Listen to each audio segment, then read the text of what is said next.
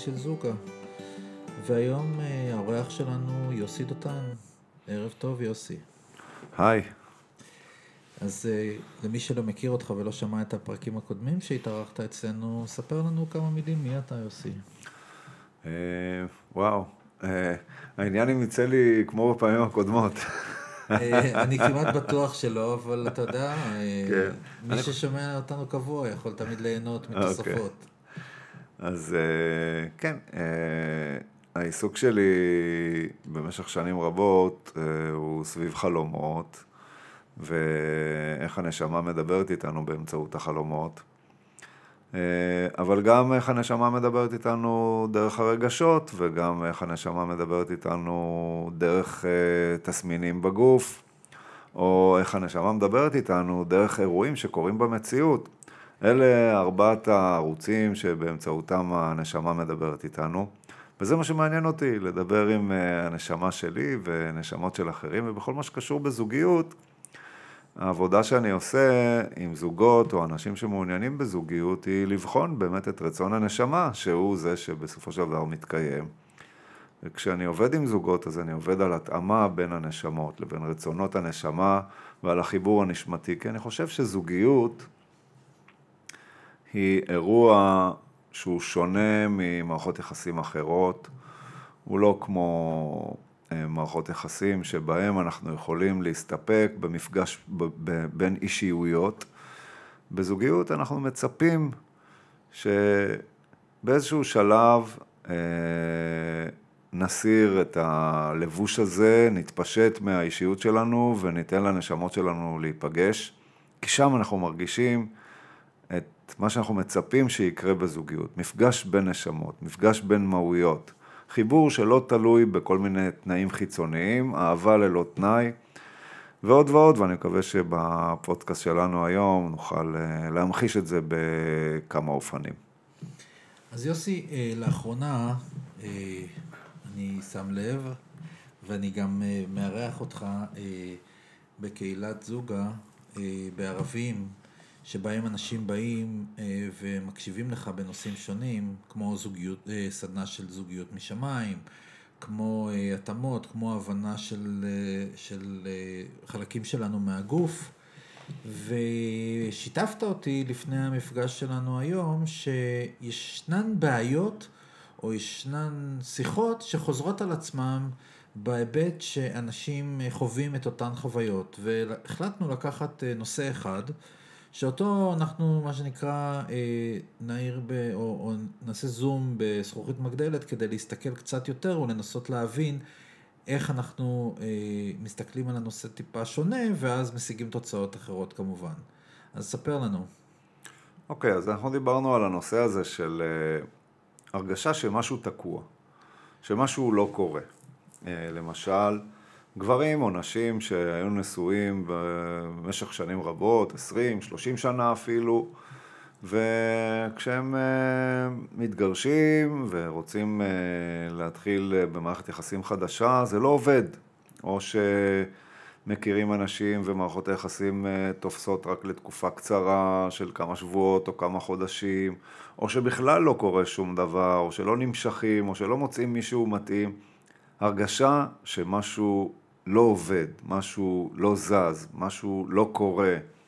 למרות שבאמת אני יכול להגיד לך גם מהתרשמות אישית, אנשים והגברים שאני פוגש, מקסימים, משכילים, חכמים, בעלי ניסיון חיים, וזה לא עובד. אז אולי נדבר על זה, מה בעצם קורה שם, מה, מה השינוי אולי שיכול לקדם את המצב. אז השאלה היא מה תקוע, ולי יש שאלה קטנה שהיא שאלה מקדימה, האם המה תקוע הזה נמצא במשהו שאני יכול לראות אותו ולחוות אותו פיזית, או שהוא רק נמצא ברמות של התחושה שלי? כי אנשים משיגים, כמו שאתה מתאר, החיים שלהם זורמים ומתקדמים ומשיגים דברים בחיים, והשאלה אם זה רק ברמה הפיזית, או גם בר... או רק ברמה, או ברמה התחושתית, או בשניהם אולי. תראה, אני לא יכול לענות על השאלה הזאת תשובה ישירה, אבל אני יכול להגיד לך שהתופעה הזאת, או החוויה הזאת של משהו שאני רוצה ולא עובד, הוא לא שייך, לא שייך, לא שייכת רק לעולם הזוגיות. יש הרבה אנשים רוצים אה, אה, לבטא את עצמם באיזו אומנות שהם עושים. אבל לא, אני לא יכול כי אני עובד באיזה משרד. או רוצים להחליף עבודה ו- ולא עובד. או רוצים להיות עצמאים ולעשות עסק משלה, משלהם ו- וזה לא קורה. או רוצים אה, לשנות משהו בחיים שלהם וזה לא קורה.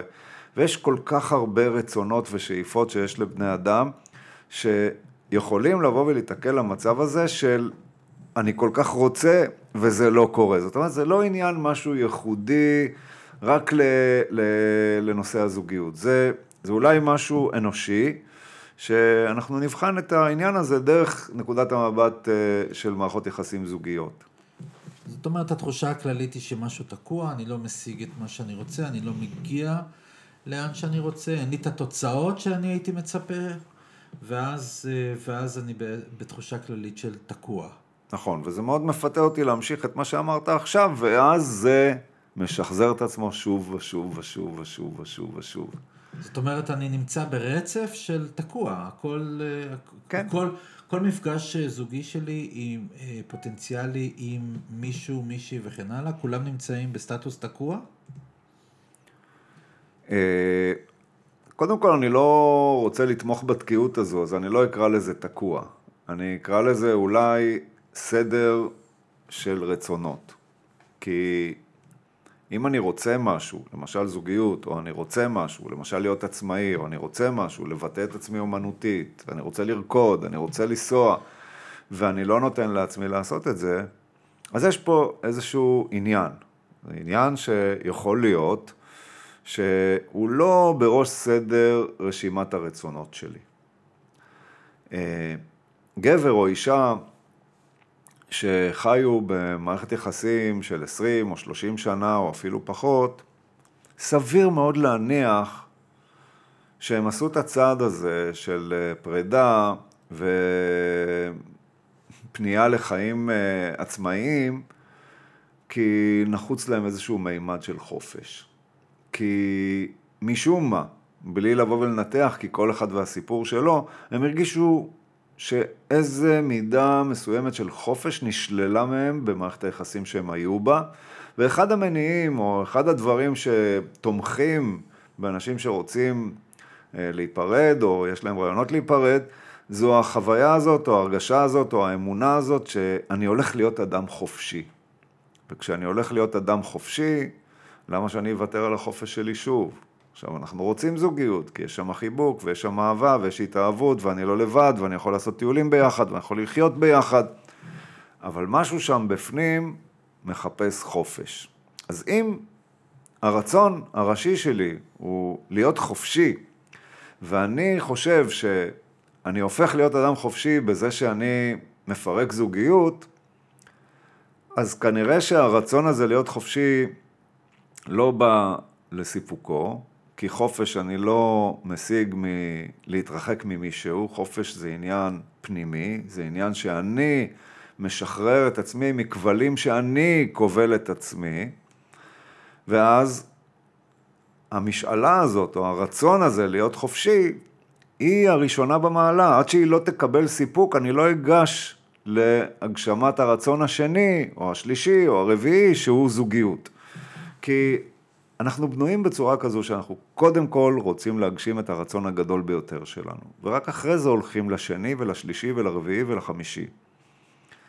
ואם כבר חיפשתי חופש ואני נמצא במצב שנדמה לי שהוא חופש, אז כביכול אני פנוי ללכת ולהשיג זוגיות, אבל לא השגתי חופש. כי להשתחרר ממערכת יחסים זה לא חופש.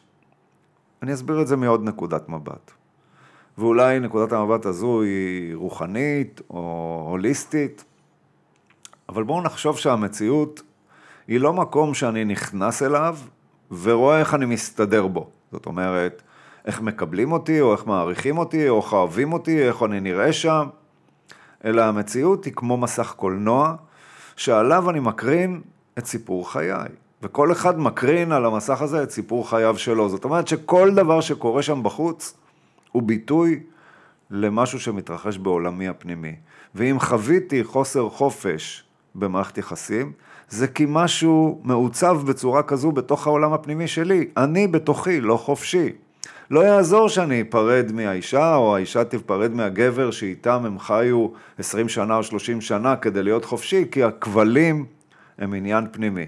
אז אנחנו נפרדים וחושבים שיצאנו לחופשי, וכן, המון איסורים, כביכול אני יכול להכיר נשים חדשות, או אישה יכולה להכיר גברים חדשים, היא יכולה לעשות מה שבא לה, היא לא חייבת להישמע לכל מיני עניינים שקשורים בהתחשבות ועשייה הדדית, אבל החופש הפנימי הזה עדיין לא נמצא שם. הוא עדיין לא בא לסיפוקו, ולכן גם לא יבוא הדבר שאחריו, שזה הזוגיות. אז בעצם, מה שאתה, מה שאתה מתאר הוא סיטואציה שבה אני באיזשהו אופן משחזר את, ה, את מה שחוויתי. בוא נאמר שאנחנו מדברים על, כרגע לצורך הדוגמה שלנו בעולם הגרושים, אז אנחנו משחזרים סיטואציה שאנחנו מחפשים, משהו שאנחנו חושבים שיהיה שונה, אבל בסופו של דבר אנחנו חוזרים על אותה תבנית. נכון, אתה מכיר את הדוגמאות האלה שאדם מתגרש ואחרי כמה זמן יוצא עם אישה שנראית בדיוק כמו אשתו. כן, לא רק שנראית כמו אשתו, הבעיה היא כשהיא מתחילה לדבר כמו אשתו. כן. ולה... עכשיו, התחושת, בעצם המחזור הזה שאנחנו חוזרים לאותה סיטואציה, היא תחושת התקיעות, יוסי? כן, כי אנחנו לא יכולים לטפל במציאות שלנו רק דרך המציאות עצמה, כי המציאות היא ביטוי לעניינים פנימיים. בוא, בוא נחשוב שאנחנו נמצאים באולם קולנוע, ויש מכונת הקרנה, ויש מסך. ואני רואה משהו על המסך וזה לא נראה לי. אז אני רץ על המסך כדי להזיז את הדמויות. אתה יודע שזה לא אפקטיבי. כי בסופו של דבר הדמויות האלה הן רק מוקרנות מהמקרן שבו יש סרט שהסרט הזה מוטבע בו סיפור חיי. אז אם אני רוצה לשנות משהו, אני צריך ללכת למכונת ההקרנה ולהחליף את הסרט. אחרת, מה שאני אראה על המסך זה אותו סרט. אמרת משהו ממש ממש חשוב, אני חייב פשוט לחזור על המשפט הזה. אם אתם רואים סרט שאתם לא אוהבים, או במילים אחרות חיים סרט, בסרט שאתם לא אוהבים, פשוט צריך ללכת למכונת ההקרנה ולהחליף את הסרט. או לעבור לאולם קולנוע אחר, שיש בו סרט אחר שיותר טוב. העניין הוא ש... אתה יודע, אם אנחנו נמשיך עם המטאפורה הזאת, כמה אנשים שאתה מכיר נכנסים לסרט, משלמים כרטיס, קונים פופקורן וקולה, והסרט מתחיל והוא לא מוצא חן ביניהם, ונשארים עד הסוף, כי שילמו כרטיס. אה, כולם. אה, יופי. כולם. אבל הם לא חושבים על זה שבעצם הסרט הזה אורך שעתיים וחצי או משהו כזה. שורף להם את הזמן. והם מבזבזים שעתיים מהחיים שלהם נכון. על סרט לא יפה, לא מענה, לא מתאים להם, רק בגלל ששילמו. זה לא שונה בכלל בזוגיות. אז רגע, אז מה זה המושג שילמו בתוך עולם הזוגיות שאנחנו נשארים בו במקום שלא... לא, שלא, שתקוע. מה שילמו? אני תלויה בו כלכלית, או אני תלוי בה כלכלית, יש לנו ילדים, יש לנו בית, יש לנו פנסיה. זה בנישואים, אבל בפרק, בפרק ב' מה קורה? אנחנו מה, תלויים חברתית?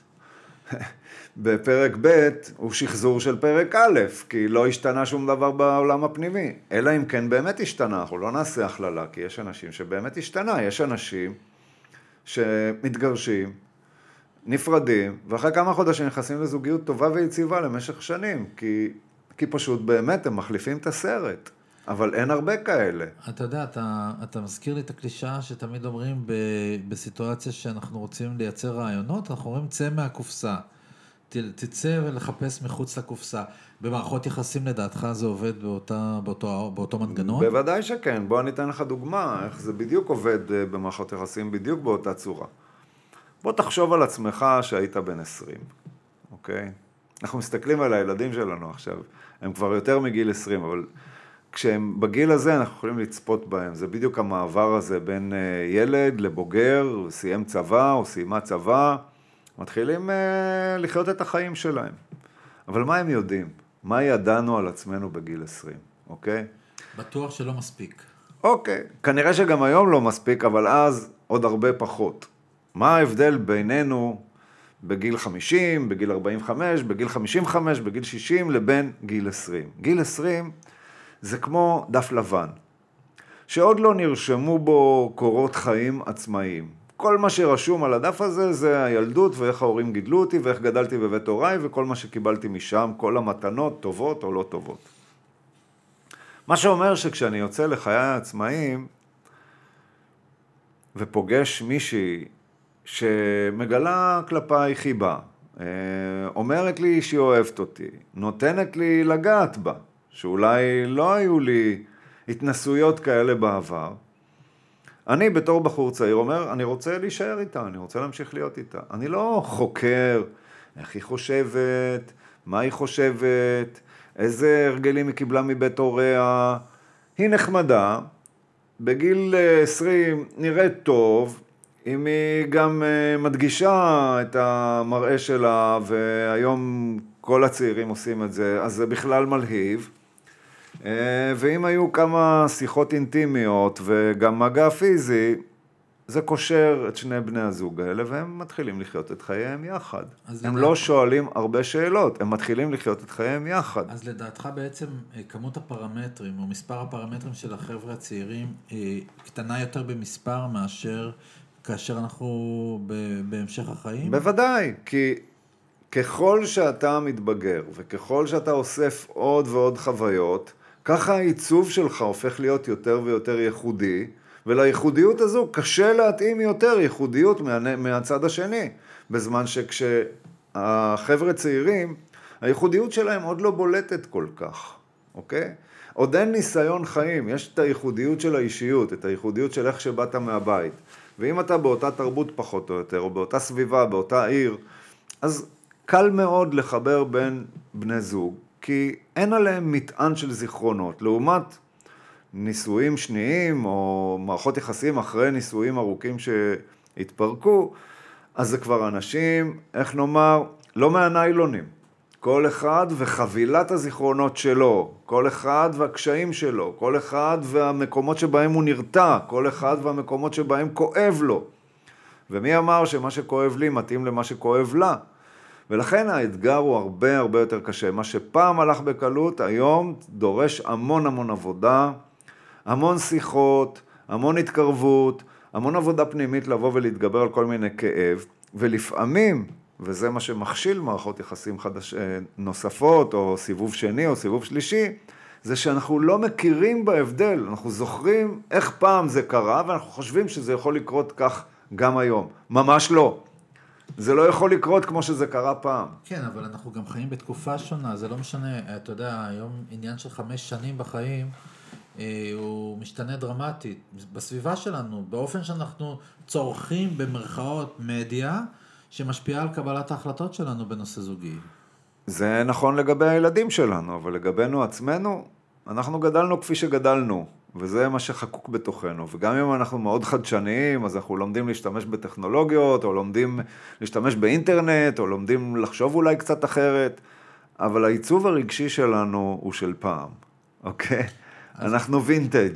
וינטג'. אז יוסי, בוא נדבר על, ה, על, על ה, איך בונים את הלצאת מהקופסה, ואז, ואז בעצם נדבר קצת ונייחס לזה לתקיעות. אוקיי, זה כבר, מה שאתה שואל כאן, זה, זה כבר עבודה בתחום הסדנה, או בתחום העבודה הפנימית. ו... אבל אנחנו בפודקאסט, תמיד אנחנו נותנים למאזינים שלנו נכון, טיפים. נכון, אז, אז קודם כל אני מפנה את המאזינים לפודקאסט הקודם שלנו, כי הוא יכול לבוא ולתת מענה מאוד מאוד משמעותי לשאלה שלך, מה עושים.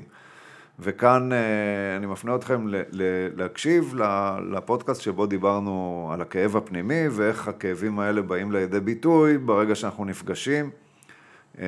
חשוב מאוד להתייחס לעניין הזה, כי הכאב הזה נלחץ, ננגע, מכאיב, ולא בהכרח מסמל את זה שבני הזוג לא מתאימים, או מכאיבים זה לזו, אלא מסמל את זה שכן, החיבור ביניהם הוא מאוד מאוד צמוד וטוב, ומכיוון שכך, הוא גם לוחץ במקומות כואבים ומכאיבים.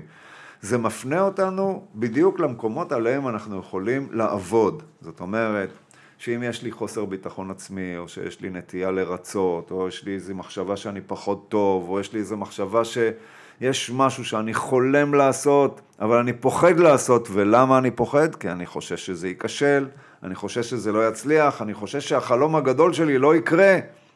כל אלה נמצאים ביסוד של העניין שאנחנו מדברים עליו. אז מה, מה אפשר לעשות? קודם כל אנחנו צריכים להיות מודעים לזה שבכל גיל אנחנו אחרים. אנחנו אחרים כי התאספו אצלנו עוד ועוד חוויות מהחיים. עוד עניינים רגשיים, הצלחות, כישלונות, דברים כואבים, דברים שנעשו בדרך מסוימת, מעצבים אותנו בדרך מסוימת גם כן. והעיצוב הזה הוא לא תמיד לטובתנו, כי מצד שני לעיצוב הזה יש גמישות, או יש פתיחות, או יש אפשרות לתמרן את עצמנו בכל מיני דרכים, ולמצוא את עצמנו משתלבים בכל מיני מערכות יחסים, לאו דווקא כאלה שאנחנו רגילים אליהם. אז זו נקודה ראשונה. נקודה שנייה, זו למעשה שאלה שאנחנו יכולים לשאול את עצמנו, מה הכי חשוב לנו באמת? ואת השאלה הזו אני יודע שזה לא כל כך פשוט לשאול את עצמנו וגם לענות לעצמנו, אז אולי לעשות את זה יחד עם חבר או חברה שאנחנו סומכים עליהם ויודעים שהם אוהבים אותנו באמת, לא שופטים אותנו, לא מבקרים אותנו ולא מנסים לחנך אותנו.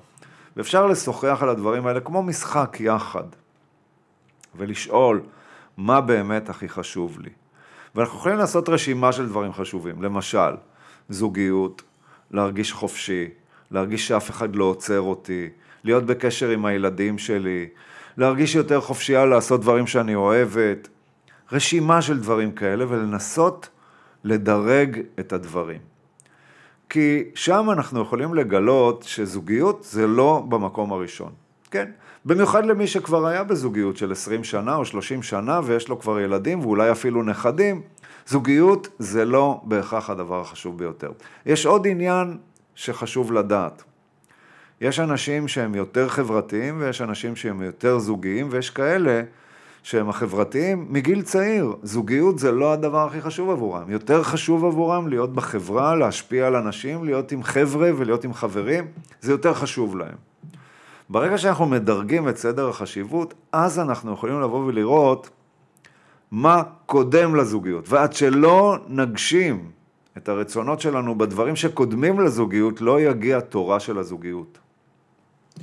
זאת אומרת, שאנחנו צריכים למלא, למלא את שאר הדברים החשובים בחיינו, כדי להיות מוכנים לזוגיות. נכון, כי אם לא נעשה את זה, אז כל הזמן נחיה באיזו אמונה, שדבר מחבל בדבר.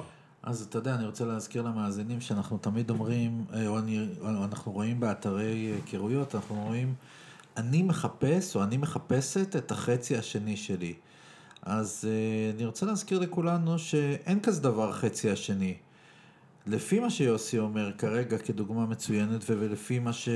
מה שאנחנו רוצים להעביר לכם, זה שכל אחד מאיתנו צריך להיות שלם. כל אחד צריך... מאיתנו צריך להיות שלם עם ההגדרות שלו המלאות, כשהזוגיות יש לה את מקום הכבוד בתוך המערכת הזאת. נכון, נכון. אני אוסיף על מה שאתה אומר, כי אם אני רוצה זוגיות טובה, אני בטח רוצה שבן או בת הזוג שלי יביא את המיטב שבו. אני לא רוצה שהוא יביא חצי בן אדם. אני לא רוצה שהוא יביא בן אדם עם חצי הקשבה. אני רוצה שהוא יביא, או היא תביא, את עצמה במלאות. לכן, אני צריך לקחת על עצמי התחייבות גם להביא את עצמי מלא ככל שניתן. אז כן, הדרך ל- ל- להגשמה עצמית מלאה, או הדרך להרגיש שלם, יכול להיות שהיא ארוכה, יכול להיות שאפילו לא נסיים אותה בימי חיינו אנו, כן? אבל אנחנו תמיד צריכים לשאוף לשם, אנחנו תמיד צריכים להיות בתנועה, ותמיד צריכים לעבוד על עצמנו להיות טובים יותר. כשאנחנו נמצאים בתנועה, אנחנו כבר פותחים פתח להתאמה זוגית טובה יותר, כי אנחנו נעים לעבר כיוון טוב יותר, אנחנו בעצם משדרים לבני או בנות הזוג הפוטנציאליים, אני משתפר, אני הופך להיות יותר ויותר מלא, אני הופך להיות יותר ויותר שלם, הזוגיות שתהיה לנו היא זוגיות של התפתחות, כי אחרת אני מחפשת את החצי שלי, זאת אומרת, החצי שלי יתחבר אליי, ומאותו רגע ניכנס לאיזה מין תרדמת של משהו שלם, שלא עושה שום דבר, זה לא מפתה. ברור שההתפתחות היא חלק בלתי נפרד, אבל יוסי, אני רוצה לקחת אותך בכוונה רגע למקרה קצה, אתה יודע, ש... וגם, וגם לשים סוגריים בשיח שלנו. אין משהו, אין כלל אחד שהוא טוב לכולם. זאת אומרת, בסופו של דבר, אנשים מוצאים להם את המסגרת שלהם, את מה עושה להם טוב. כי טיפוסים, כולנו טיפוסים שונים, ולמשל, סיטואציה שבה אנשים מחפשים משהו, או מערכת, בוא, בוא ניקח לדוגמה, מערכת יחסים, שאחד מבני הזוג תלותי. האישיות שלו היא אישיות תלותית. ולכן בסיטואציה מהסוג הזה, מתאים משהו שבצד השני מישהו ייקח אחריות, שבצד השני מישהו יגיב לגחמות של אותו, אותו חבר במערכת היחסים, ו, ויטפל בו לצורך העניין. כן, כאן אתה נוגע בנקודה מאוד מאוד רגישה, שזוגיות מומלץ שהיא לא תהפוך להיות טיפולית. אין פה, אם אחד מבני הזוג חושב שהוא מטפל בשני, נגמר על הזוגיות, זה כבר לא זוגיות, זה מטפל ומטופל, וליחסים שלא מומלצים, כי ברגע שאחד מבני הזוג תופס סטטוס של מטפל והשני מטופל, זה רק הולך ומדרדר, זה אף פעם לא משתפר. העניין צריך להיות שותפות להתפתחות הדדית, וזה העניין. עכשיו, בוא ניקח את הדוגמה שאתה נתת. תלות באישיות. אישיות ניתן לעצב. אישיות אפשר לשנות. מהות, את הנשמה אי אפשר לעצב. מוטב שלא, כן? כי המהות שבאתי איתה לעולם משתמשת באישיות ככלי מתווך בין משהו מאוד אבסטרקטי, נשמה, לדברים היומיומיים שאני צריך לעשות. עכשיו, האישיות הזו, הגורם המתווך הזה, יש לו מימד פסיכולוגי שבאמת מושפע מכל מיני דברים שחוויתי בגיל ההתבגרות, ולפני זה בגיל הילדות, ובגילים המוקדמים שבהם האישיות בכלל קיבלה את העיצוב שלה. אפשר לשנות, כן, דברים מוקדמים מאוד, קשה מאוד לשנות, אבל זה לא בלתי אפשרי. אני יודע שהמושג עבודה עם הילד הפנימי מוכרת להרבה אנשים.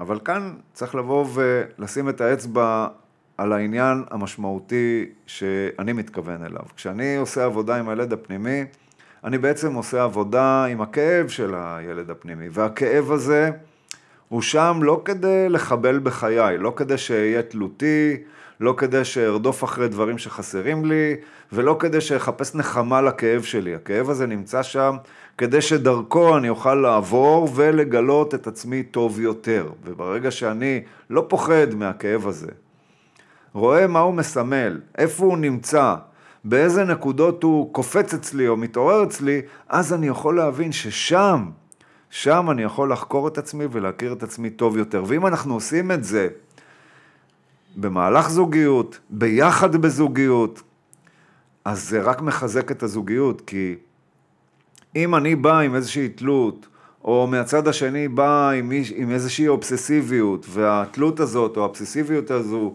נולדו מתוך איזשהו כאב מילדות, ואנחנו מתאמרים זה בזו, או כל פעם מוכיחים זה את זה, או תפסיק עם זה, או למה אתה עושה לי את זה, אז זה רק מביא לריבים ולהרגשה לא נעימה. אבל אם את אותם כאבים, אנחנו מדברים עליהם ואומרים, אני יודע שהכאב הזה יכול לעזור לך או לך לגלות את עצמנו יותר טוב. אז אנחנו הופכים להיות סלחנים יותר למופעים של אותם תכונות. זאת אומרת, אם אובססיביות מופיעה, אז אני לא דוחה אותה ומתעצבן מזה ועושה מזה ריב, אלא אני אומר, אה, ah, הנה זה עלה, בואי עכשיו נדבר על זה, או בוא עכשיו נדבר על זה, בוא נעבוד על זה. הנה, תפסנו את ראש הנחש, בוא נמשוך אותו ונוציא אותו משם. וזו גישה אחרת שיכולה להפוך את הקשר הזוגי, לא ליחסים של מטפל ומטופל, אבל לעבודה משותפת על עניינים שיכולים להפוך אותנו לאנשים טובים יותר. שמע, לאנשים שנפגשים בשלבים הראשונים של מערכות יחסים, אפרופו פרק ב' ג' וכן הלאה, יש מין כזה רדאר פנימי, לכל אחד מאיתנו יש רדאר פנימי, שהוא מתוכנת לגלות תקלות. ומה שהוא עושה בעצם בכל סיטואציה, אנחנו מחפשים דברים שלא תקינים, כדי או לתמוך בהחלטה שלנו שהיא עומדת להתקבל כביכול, או, או בעצם להגן עלינו במידה מסוימת. ואני רוצה להתייחס ל, אני רוצה להתייחס לרדאר הזה, בהקשר של כל הנושא שלנו ש, שאנחנו מדברים עליו היום, והוא הנושא של תקיעות. כי יכול להיות שכמו שתיארת לפני כן, שאנחנו יוצאים מעולם הקולנוע והולכים אולי לסרט אחר, יכול להיות שאנחנו גם בעולם הקולנוע הראשון צריכים להשאיר איזה כמה חפצים, אחד מהם זה אולי הרדאר שלנו. לא, להפך, הרדאר הזה הוא מצוין ואנחנו חייבים לשמור עליו. אבל, אבל הרדאר הזה מראה לנו כל פעם את, את אותו כיוון. אז מה, בגלל שהרדאר מגלה לך תוואי פני השטח שלא מוצאים חן בעיניך, אז תכבה את הרדאר. אז בוא, בוא קודם כל הרדאר הזה לקח אותי תמיד לאותו יעד, כשהיעד הזה היעד, היה יעד של המקור שלי לתסכולים, כי הוא לא הביא אותי לאן שאני רוצה להגיע או צריך להגיע. ואז אני רוצה להבין מה אני משאיר בעולם הקולנוע okay. הראשון. אוקיי. Okay. ולמה בוא... אני תקוע. בואו נסדר את העניין הזה, כי זו שאלה מצוינת, והרדאר הזה הוא מאוד מאוד חשוב, תכף תראה למה. כי בואו ניקח לדוגמה, אה... גבר ש... הוא אה, נפרד מזוגיות, אה, או שהוא רווק, יכול להיות כך או כך, או גבר או אישה לצורך העניין, והוא יוצא לדייטים ומפתח מערכות יחסים, אה, ובכל פעם הוא מגיע או היא מגיעה למצב שמהצד השני נמצא בן או בת זוג, שיש להם הרבה קשיים בחיים, אוקיי? ילדים שצריך לטפל בהם, חובות שלא יוצאים מהם, כל מיני קשיים, בעיות משפטיות, כל מיני דברים, כל הזמן. והבן וואו, אדם מסודר. הייתה לי, הייתה לי בדיוק דוגמה כזאת שבוע שדיברתי עם חבר. כן. אוקיי. ו, ושואלים, למה... למה אני פוגש רק כאלה נשים? אני רוצה אחת מסודרת, בלי עניינים, שנוכל להיות יחד. כל פעם אני, אני עובד, יש לי בית, יש לי ילדים, יש לי מכונית, אין לי חובות, אף פעם לא הסתבכתי בשום דבר. אני רק פוגש כאלה עם צרות כל הזמן, כל הזמן עם בעיות. למה אצלי בתחנה, עולים כן. כל הזה. אוקיי. אוקיי. אז, אז אתה אומר, רגע, בוא, בוא נחבל אותה רדאר, ואז אולי הוא לא יפגוש אחת כזאת, אבל זה לא עובד כך, כי אנחנו נמצאים בתוך לא, המציאות. לא, זה מה שאמרתי, הכוונה שלי זה שאני אכוון, אני צריך לעשות ריסט לרדאר, ולכוון אותו לכיוון אחר לחלוטין. אז זה לא יעזור, כי זה לא עובד בשיטה הזאת, אנחנו לא מגששים באיזה עולם שאנחנו נכנסים אליו, העולם שאנחנו נמצאים בו הוא הקרנה של העולם הפנימי, לכן אני יכול לחבות את הרדאר, עדיין כל המציאות שאני צופה בה, היא מציאות שמשקפת לי את עולמי הפנימי. זאת אומרת שאם אני פוגש, אני גבר, פוגש נשים שיש להם כל מיני בעיות, זאת אומרת שהצד הנשי שבתוכי או הצד הנקבי שבתוכי, הוא סובל מבעיות. או אם אישה פוגשת גבר שכל הזמן גברים מוחלשים, גברים עם בעיות, זאת אומרת שהצד הגברי אצלה בתוכה הוא בבעיות. עכשיו, בעיה יכולה להיות או שהוא חזק מדי או שהוא חלש מדי. אוקיי? זאת אומרת ש... סיטואציה לא מאוזנת. בדיוק. יש חוסר איזון בין הצד הנקבי לצד הזכרי. זאת אומרת, יכול מאוד להיות אישה שלא סומכת על גברים, לא סומכת על גברים, כי אבא בבית לא תפקד, כי אבא נפטר בגיל צעיר, כי אבא היה חולה, כי לא יודע, משהו קרה. משהו קרה שם שאין אמון בצד הזכרי הזה, אז היא מסתדרת לבד. היא בונה לעצמה קריירה, והיא קונה לעצמה דירה, והיא מבטיחה את עצמה כלכלית, ואולי אפילו עושה ילדים ללא בן זוג, אבל היא מסתדרת בעצמה. ואז רוצה זוגיות, ומה פוגשת? כל מיני אנשים חסרי יכולת, או מה הוא פוגש? כל מיני נשים חסרות יכולת. למה? כי הוא גם כן סובל מאותו עניין, הוא לא סומך על הצד הנשי, כי הוא גדל בבית שאבא מטפל בהכל, ואמא לא מתפקדת, חולה, שיקורה, הפרעת קשב וריכוז חמורה, או לא משנה מה, שיצר אצלו איזו אמונה שהוא לא יכול לסמוך על הצד הנשי. אז הוא בונה את הכל לבד. אשתו, שהתחתן איתה בגיל צעיר, כי שם אין הבדלים גדולים, קולטת שאין ביניהם באמת קשר, הוא מרגיש שהוא כל השנים האלה היה לבד, רוצה להיפרד, ואז הוא יוצא לדייטים, ורואה ששוב הוא פוגש עוד נשים חסרות יכולת. הוא עשוי לחשוב שכל הנשים בעולם הם כאלה. הוא יכול, הוא יכול לחשוב, ויש גברים שחושבים ככה, כל הנשים ככה, עזוב אותי, לא רוצה לפגוש נשים יותר, נשאר בבית, שותה בירה, רואה טלוויזיה. גם, יש כאלה לא מעט, אנחנו יודעים את זה. העניין הוא, שאנחנו יכולים לחשוב מה לא בסדר בעולם הזה, או מה לא בסדר ברדאר שלי. הרדאר מצוין והעולם נפלא. העניין הוא שהעולם בנוי בצורה כזו שהוא משקף לנו את העולם הפנימי, ואם יש לי חוסר אמון בצד הנשי, אז אני אפגוש נשים שמשקפות לי את חוסר אמון בצד הנשי, ואם אני אישה שאין לי אמון בגברים, אז אני אפגוש גברים שבאמת משקפים את אותו, אותה חוסר אמונה, כי אם יש לי אמונה שנשים לא מתפקדות או רק מפריעות, אז אני אפגוש לא מתפקדות ולא, ורק מפריעות, או אם יש אישה שחושבת שגבר זה רק מפריע וזה רק מאיים, אז זה מה שהיא תפגוש גם כן. העניין הוא לא להיבהל, כי ברגע שזה קורה פעם אחר פעם אחר פעם, אז אנחנו יכולים להבין שהמציאות מדברת איתנו. משהו מתוך העולם הפנימי שלנו מדבר איתנו. משהו קורא לנו לחזק את האמון בצד הגברי שנמצא בתוכי, אם אני אישה, או בצד הנשי שנמצא בתוכי, שאני צריך לתת בו אמון יותר. ואני מזכיר כאן, הצד הזכרי הוא הצד שרוצה לחקור דברים חדשים, והצד הנקבי הוא זה שמטפח את הדברים הקיימים. אז אם אתה פוגש נשים שכל הזמן יש להם בעיות, זה, זה סימן שאתה לא סומך על הצד הנקבי שבתוכך. ואתה כל הזמן מחדש וכל הזמן מביא דברים חדשים לחיים, ולא שומר היטב על מה שכבר קיים. או אם להפך, אם את אישה, שכל הזמן מוצאת גברים לא מתפקדים או מוחלשים, סימן שאת לא, לא סומכת על הצד הזכרי שבתוכך, ורק שומרת חזק חזק על מה שיש, רק שלא יאבד ולא ילך לשום מקום. אז כאן אנחנו יכולים להבין דרך דברים שקורים בחוץ, משהו על מה שקורה בתוך העולם הפנימי, וכשאנחנו מסדרים את זה בעולם הפנימי, אנחנו מקבלים שיקוף חדש במציאות. מאמן.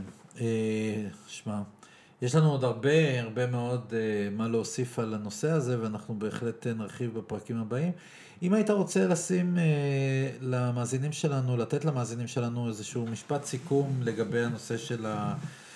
שעליו אנחנו מדברים היום, וזה הנושא החשוב, אז מה, מה היית, איך היית מסכם את זה, יוסי? כן, זה, זה רעיון טוב. אני, אני מציע, אוקיי? אני יודע שכשיוצאים לדייט, או מתחילים מערכת יחסים, או אפילו זוגיות מאוד ארוכה, לפעמים אנחנו מגיעים למצב שאנחנו קוראים לו ריב, או איזה פיצוץ, או איזה חוסר הבנה, או אפילו לפעמים הוא הולך ונגרר להאשמות, או מחשבה ש... הצד השני רצה להרע לי, או רצה לעשות לי משהו רע, או, או עשה לי את זה בכוונה, אז בואו נרד מזה. לפעמים דברים קורים לא כי יש לי כוונה רע, אלא פשוט כי משהו כואב לי. ואני מציע לכל אחת ולכל אחד, כשאתם מתרגזים, או אתם כועסים, או אתם מרגישים איזשהו רגש נמוך, תעצרו שנייה ותשאלו את עצמכם. האם בן הזוג או בת הזוג, או מי שקרוב אליי כרגע, עשה את זה מתוך כוונה זדונית, או כוונה לעשות משהו רע, בכוונה תחילה, ואם לא, אז אין מה להאשים. כי אנחנו מדברים מתוך הכאב שלנו, ואנחנו עושים מה שאנחנו יכולים, ומשם אפשר רק לעשות את זה יותר טוב. וכמובן ששחרור התקיעות שאנחנו מרגישים, מגיע מהמקום של להבין ולצפות, ו... או להסיק מסקנות מהמציאות שלנו. כן. תודה רבה ליוסי, תודה לכם שהקשבתם לנו, ונתראה בפרקים הבאים.